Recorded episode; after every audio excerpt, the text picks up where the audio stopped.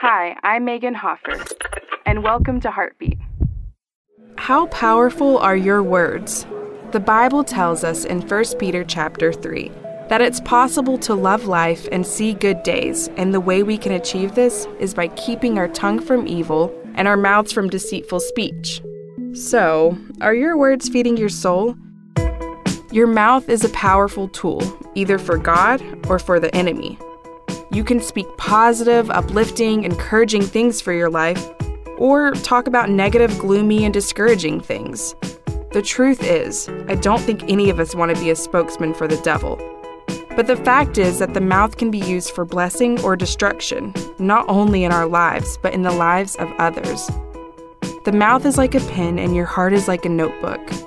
Be mindful of how you fill those pages. Heartbeat is brought to you by the Salvation Army.